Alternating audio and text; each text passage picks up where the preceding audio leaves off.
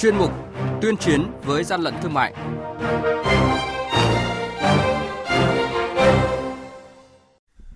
Thưa quý vị và các bạn, quản lý thị trường Lạng Sơn thu giữ lô hàng quần áo, túi sách giả mạo các nhãn hiệu nổi tiếng. Hà Nội kiểm soát chặt thị trường xe đạp điện, xe máy điện. Quản lý thị trường Quảng Trị kiểm soát thị trường ngăn chặn tình trạng đầu cơ găm hàng tăng giá, chủ động ứng phó với mưa lũ là những thông tin sẽ có trong chuyên mục tuyên chiến với gian lận thương mại hôm nay. Nhật ký quản lý thị trường, những điểm nóng. Thưa quý vị và các bạn, 40 chiếc túi sách giả nhãn hiệu Louis Vuitton gần 20 chiếc túi sách giả nhãn hiệu Chanel và hơn 30 bộ quần áo gắn nhãn hiệu Adidas vừa được đội quản lý thị trường số 6 thuộc Cục Quản lý Thị trường Lạng Sơn phối hợp với lực lượng chức năng kiểm tra và tạm giữ chờ xử lý. Lô hàng hóa này có dấu hiệu giả mạo các nhãn hiệu đang được bảo hộ tại Việt Nam, được vận chuyển trên xe ô tô biển kiểm soát 29B00768 do Đặng Văn Hưng ở phường Vĩnh Trại, thành phố Lạng Sơn điều khiển, không xuất trình được hóa đơn chứng từ. Đội quản lý thị trường số 2 thuộc Cục Quản lý Thị trường tỉnh Bình Thuận xử phạt vi phạm hành chính 15 triệu đồng đối với chủ hộ kinh doanh tạp hóa 10, địa chỉ đường Lê Minh Công, xã Tân Phước, thị xã La Di về hành vi buôn bán hàng cấm là thuốc lá điếu nhập lậu có số lượng 190 bao, không dán tem thuốc lá nhập khẩu do Bộ Tài chính phát hành trên bao, không có hóa đơn chứng từ chứng minh nguồn gốc hợp pháp của số thuốc lá này. Hàng nhái, hàng giả, hậu quả khôn lường.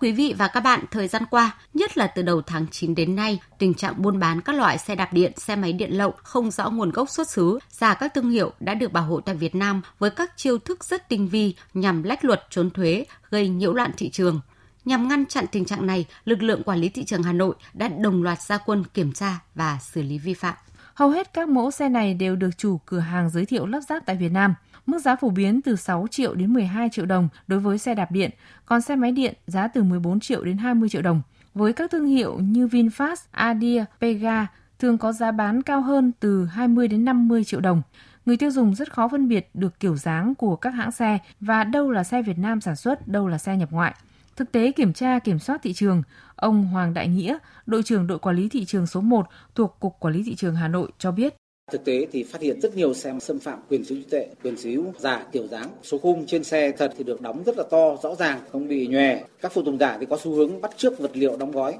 tem mác từ logo, màu sắc, bố cục, thiết kế. Tuy nhiên đã xuất hiện rất nhiều tem mác giả được bắt chước hết sức là tinh vi. Mắt thường thì chúng ta rất là khó phát hiện. Thế nhưng mà nếu đi vào các chi tiết cụ thể thì cũng sẽ phân biệt được tem thật, tem giả.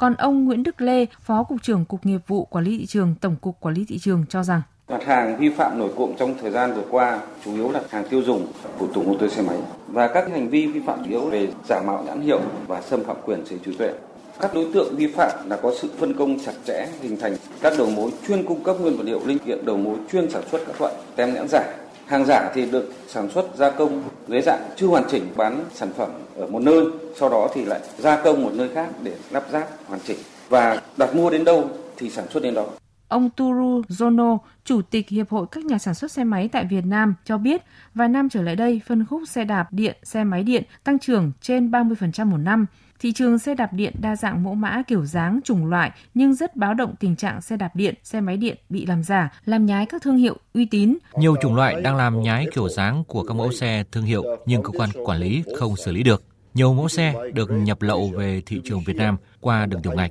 Có xe được lắp ráp ngay trong nước nhưng không có giấy tờ kiểm định. Để tăng cường công tác quản lý về chất lượng xe máy điện lưu hành trên thị trường, các cơ quan quản lý nhà nước Việt Nam, đặc biệt là lực lượng quản lý thị trường, kiểm tra, kiểm soát, xử lý nghiêm theo quy định của pháp luật đối với các tổ chức cá nhân có hành vi vi phạm trong sản xuất, kinh doanh mặt hàng xe đạp điện, xe máy điện nhập lậu, không rõ nguồn gốc, xuất xứ, giả mạo, gian lận thương mại. Đồng thời tuyên truyền, phổ biến các quy định cũng như các tác động xấu ảnh hưởng tiêu cực cho hoạt động sản xuất kinh doanh trong nước, từ hoạt động kinh doanh mặt hàng xe điện nhập lậu, giả mạo, gian lận xuất xứ. Các chuyên gia khuyến cáo để hạn chế những nguy cơ tiềm ẩn xe máy điện giả, nhái các thương hiệu nổi tiếng, người tiêu dùng không nên lưu thông mặt hàng xe điện nhập lậu, không rõ nguồn gốc, không được đăng kiểm, chứng nhận chất lượng giả mạo vì các linh kiện phụ tùng rất nhanh mòn, độ chống trơn, chống trượt thấp, không đảm bảo an toàn giao thông.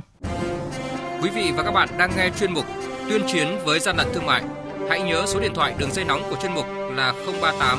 85 77 800 và 1900 88 86 55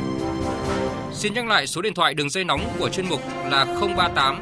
8577 800 và 1900 88 86 55.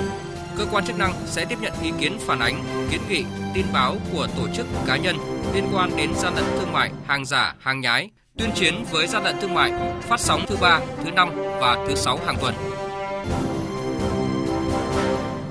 Thưa quý vị và các bạn, trong những ngày qua, trên địa bàn tỉnh Quảng Trị, do ảnh hưởng của áp thấp gây thiệt hại lớn về người và tài sản, các đội quản lý thị trường đã lên phương án bám sát địa bàn, chủ động nắm tình hình thị trường giá cả, nguồn cung các mặt hàng thiết yếu phục vụ nhu cầu tiêu dùng của người dân trong thời gian xảy ra mưa lũ để phòng ngừa tình trạng lợi dụng thiên tai đầu cơ găm hàng tăng giá bất hợp lý, tổ chức kiểm tra vận động các tiểu thương, hộ kinh doanh, doanh nghiệp đầu mối kinh doanh các mặt hàng lương thực thực phẩm, đảm bảo nguồn cung hàng hóa thiết yếu phục vụ nhu cầu của nhân dân, không lợi dụng tình hình mưa bão để đầu cơ găm hàng tăng giá bất hợp lý, gây bất ổn thị trường đồng thời có phương án bảo quản hàng hóa an toàn, chất lượng, đảm bảo vệ sinh an toàn thực phẩm, phân công lực lượng trực 24 trên 24 giờ trong thời gian mưa bão xảy ra để kịp thời ứng phó với các tình huống xấu, đảm bảo an toàn hàng hóa và tài sản của đơn vị.